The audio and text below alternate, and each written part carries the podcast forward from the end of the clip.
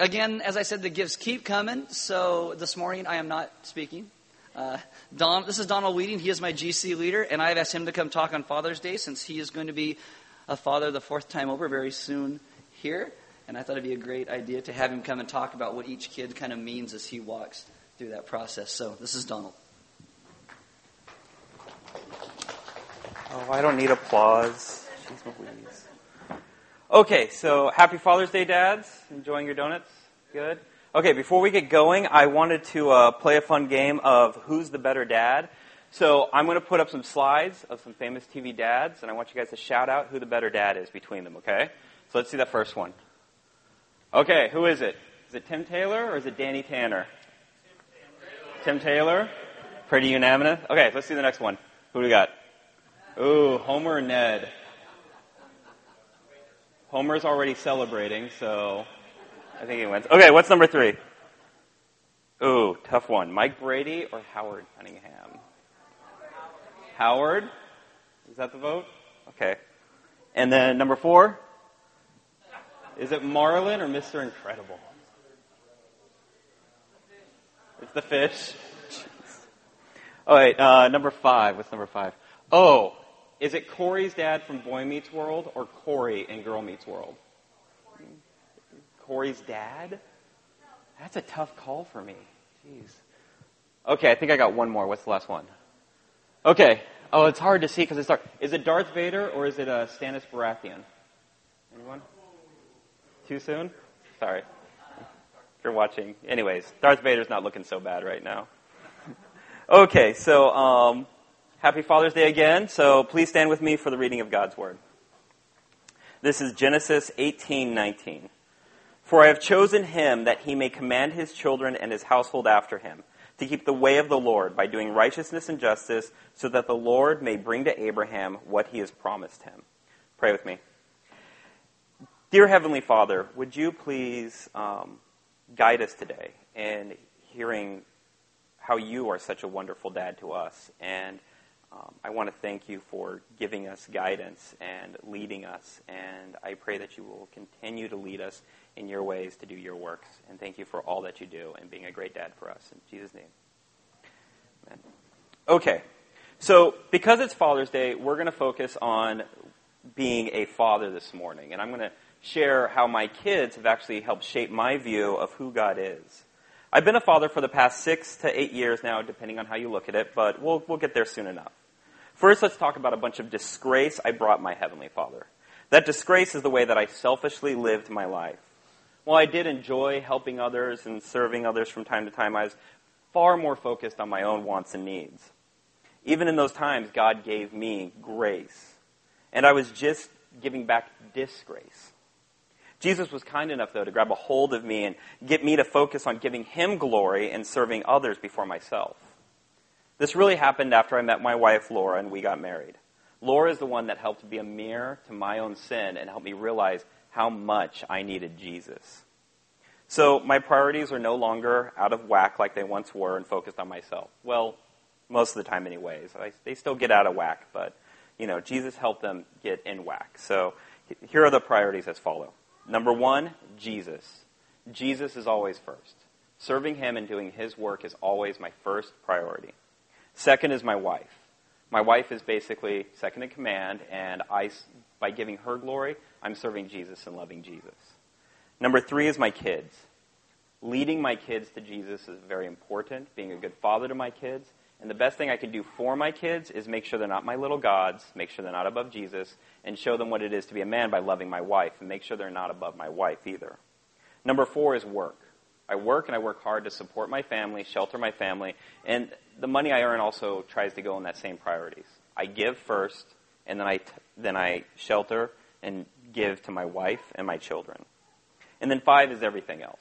Everything else is great. I love the everything else. This is the TV, the movies, the you know, going out with friends, whatever everything else is, it's great. But when everything else is your first priority or second priority, then your priorities are out of whack. So Right now, I have three girls. Here they are. This is Faith, Felicity, and Gracelyn. And I'm going to spend a lot of time talking about them today. But along with my three girls, my wife is pregnant with our fourth child. we are having a boy, and I have no idea what to do with that. Um, so it's going to be a learning experience. This message could be completely different this next year. I have no idea. So, but don't give me any praise. My wife is doing all the baking. I just help season it. So, while my wife is pregnant, I'm giving her a lot of love and support right now. However, my priorities tend to still get out of focus sometimes, and I begin to focus more on myself or work more than my wife. And when I'm doing this, I'm not being a good father. I'm not focused on loving Jesus and my family as I should be. I need to be more like my heavenly Father and not lose focus and stop looking so inwardly. Colossians 3 2. Set your minds on things that are above, not on things that are on earth. Right there in Colossians is where our focus should be. God tells us this very straightforward and clear as day. Focus on Him and not ourselves. Years ago, I was far more focused on myself and hanging out with friends. When I was single, not very many of my close friends had kids, but those that did have kids, I wouldn't really ever see again. It'd go from constantly hanging out and getting together to them just disappearing. And I couldn't wrap my head around this because kids sleep, right? I mean, can't you just get out of the house? Can't you just, you know, when they go to bed, get escape every now and then and hang out with the guys? I mean, why can't I be a priority? I just couldn't understand how their priorities can shift so drastically overnight. God answered all those questions when Felicity was born and I first held her in my arms. Now, I wasn't there for the actual birth thanks to a very poorly timed bathroom break. So let me explain. The upstairs bathroom was down. I had to take the elevator down, and I came back up, and I walked into a room full of bright lights, nurses, and a baby crying, and seemed like a crime scene from CSI. I had no idea what was going on. I just remember running like straight to my wife and like being with her in that moment, and then I was with her before somebody, I have no idea who it was, a nurse, a parent, whoever, tapped me on the shoulder and was like, you, you have a kid to meet. And we didn't know if we were having a boy or girl at the time, but I remember looking over and being, that's right, I have a kid, and it's a girl. And I was so excited. And then I sat down, and when she was placed in my arms for that first time, I understood why my friend's priorities changed so fast. Because when I held my daughter for the first time, my life completely flipped heads upside, upside down. It was no longer about me and what I can do for me. It was about what I can do for my family and this perfect little girl in my arms right now. You see, this is how God loves us. Actually, this is probably just a slight, very slight understanding of how God loves us. You see, God loves us with this so much, and He wants the absolute best for us. We're His children, and He wants us to call Him Father and see Him as the loving Father He is. The love I have for my children is just a pebble in the ocean for how much God loves us. John 3:16 For God so loved the world that he gave his only son that whoever believes in him should not perish but have eternal life. Our Father loves us so much. He gave his only son for us. I love you, Ellen, and I do, and I have no problem saying I love you. I love this church and I pray for you guys. But if saving you meant giving up any one of my children, sorry, you're on your own. I don't love you that much. I'm just, it's just being honest. It's true. I don't think anyone in this room would be willing to give up any one of their kids for anyone else. But what that shows us is how much God loves us. He loves us with a copious amount of love that we will probably never understand. But while we won't understand that, what we should get out of that is hope. And we need to take that hope and allow it and, and, and use it to allow us to trust in God's love for us. Faith. Now, I wasn't in the uh, delivery room for Felicity, and that might be fair because I wasn't in the uh, delivery room for Faith either. I first met Faith when she was eight months old when I started dating her mother. This is a tricky thing, dating someone who has a kid, but I think I handled it pretty well. I'm not trying to be a Pharisee here or anything because, you know, I made plenty of mistakes along the way, but that's a whole other message in itself. So, for the first few months, I did a lot to uh, actually avoid faith. And I did this because I wasn't focused on being a father figure to her. Instead, I was focused on my relationship with her mother and getting to know Laura and what would become our relationship. I began to step into her life slowly, and then after Laura and I were engaged, I began to take on that role as a father to her. She was two when we were married, and from that point on, I was officially daddy. Here's this awesome, silly little girl that I'm bringing into my life. I went from single to the parent of a toddler pretty quickly. So while I didn't get that experience of instant love with faith like I did with my other kids, I was able to experience growing to love her. From time to time, I tell her that she is special because I chose her. And I did, along with her mother. I chose her, unlike her sisters that were just kind of handed to me. I'm very clear in my words here because I want her to understand that I chose to love her and will continue to love her. The very same way that God chose us and continues to love us. Galatians 3:28 There is neither Jew nor Greek there is neither slave nor free there is no male and female for you are all one in Christ Jesus. Choice choice is a funny thing when you think about it. I mean when you're out to buy a new TV or a new computer or a new smartphone or whatever it is, how do you how do you make that choice? Well, you do research, you check out performance reviews, you talk to people about how it's going to serve your wants and needs best. But you see, God doesn't choose us in the same way. Because if He did, we would still all be up on the shelf. No, God walks into the store and points at it, at, points at what He wants, no matter its performance or reviews, and says, I'll take that one. And all the others with it. Ephesians 1 5. He predestined us for adoption as sons through Jesus Christ, according to the purpose of His will. You see, I want Faith to understand the power of choice. And I want her to understand that God chose us to be His people. He chose to save us through Christ. And He chose us to do His will. God has never been stuck with us, and He didn't choose some of us based on performance or works, so to speak.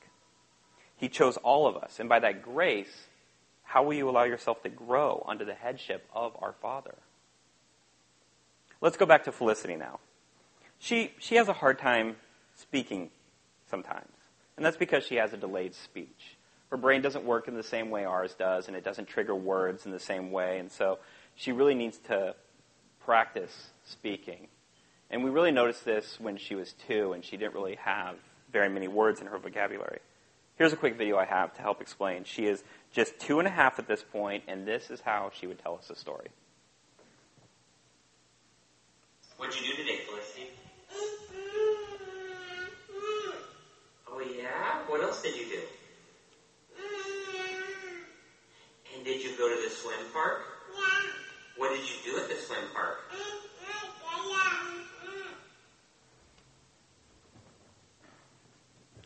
So, most kids start forming words about the age of one and have a pretty good vocabulary by two.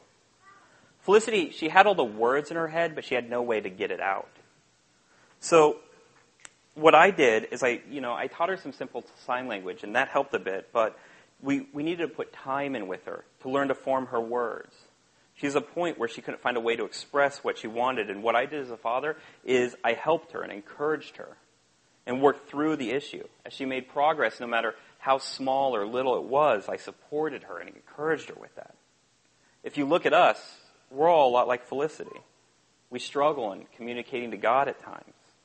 Sometimes while we have the right idea of what to do or things to say, we just don't execute it right or we can't figure out the right way to do it or are afraid to because of the way people may look at us. Yet our Father, He supports us. He has an everlasting patience with us and is willing to work through this with us. He is teaching us daily what He wants from us and how we can show Him glory. Aaron talked about this a bit when we went through the Sermon on the Mount about building a house on a solid rock. God wants us to persevere and not doubt that He is with us. God is encouraging us and wanting us to do better by Him. When we make those little steps towards God, He is there cheering us on and, and supporting us. Much like me, myself and my wife and our gospel community, we're cheering Felicity on when she learns to speak in ways that more people can understand her and she learns to form her words. God is always giving us encouragement, and we shouldn't give up. I've never seen Felicity just give up speaking because it's difficult at times. No, she just continues to talk and talk and talk and talk and work at it, work at it, and as as she as she always should be, as we should always be talking to God. She doesn't shut up now, and it's great. As a father, I love it that my children talk to me, just as God loves it when we talk to Him. 1 Thessalonians 5:17. This is one of my favorite verses. Pray without ceasing. It's easy to remember. Pray without ceasing. Our Father doesn't want us to stop talking to him. He wants us to talk to Him without ceasing and continue to look towards Him for His guidance. He wants us to always be talking to Him and reaching out to Him through prayer. God doesn't want us to stop. He wants us to always talk to Him. And He loves it when, we're, as His children, we are talking to Him. Let's talk about Gracelyn now. What a turd. Okay. Right now, she's going through a terrible twos. Don't let that photo fool you. There are times right now that if anybody would like to practice parenting, just raise your hands. I'd be more than happy to drop her off with you. So, actually, not entirely fair. She's being pretty good right now. And even decided to start potty training herself, which is really cool. If any of you have ever dealt with diapers, you know what I'm talking about. Okay, one of my goals in life is to be able to go to Disneyland without diapers again. That would be awesome. So looking for. Okay, I digress. Sorry. Uh, where was I? That's right, little G. Okay. Gracelyn had a due date of January 17th ish, 20th ish, and it doesn't matter. She was born on the 14th.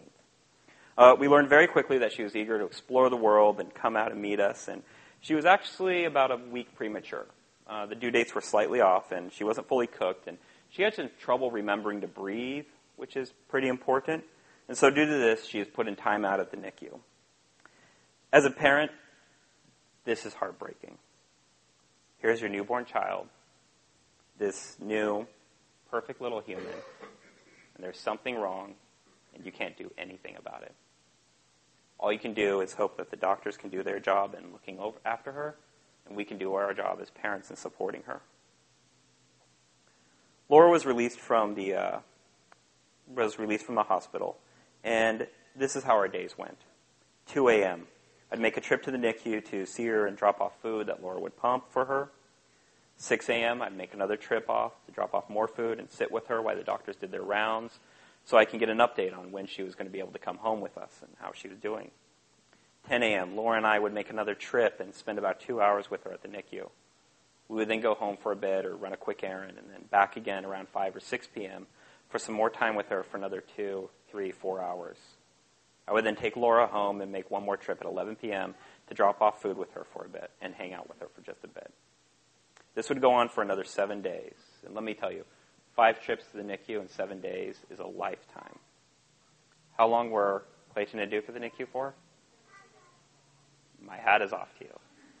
My hat is off to anyone who's done it anything longer than that, and there's plenty of people that have.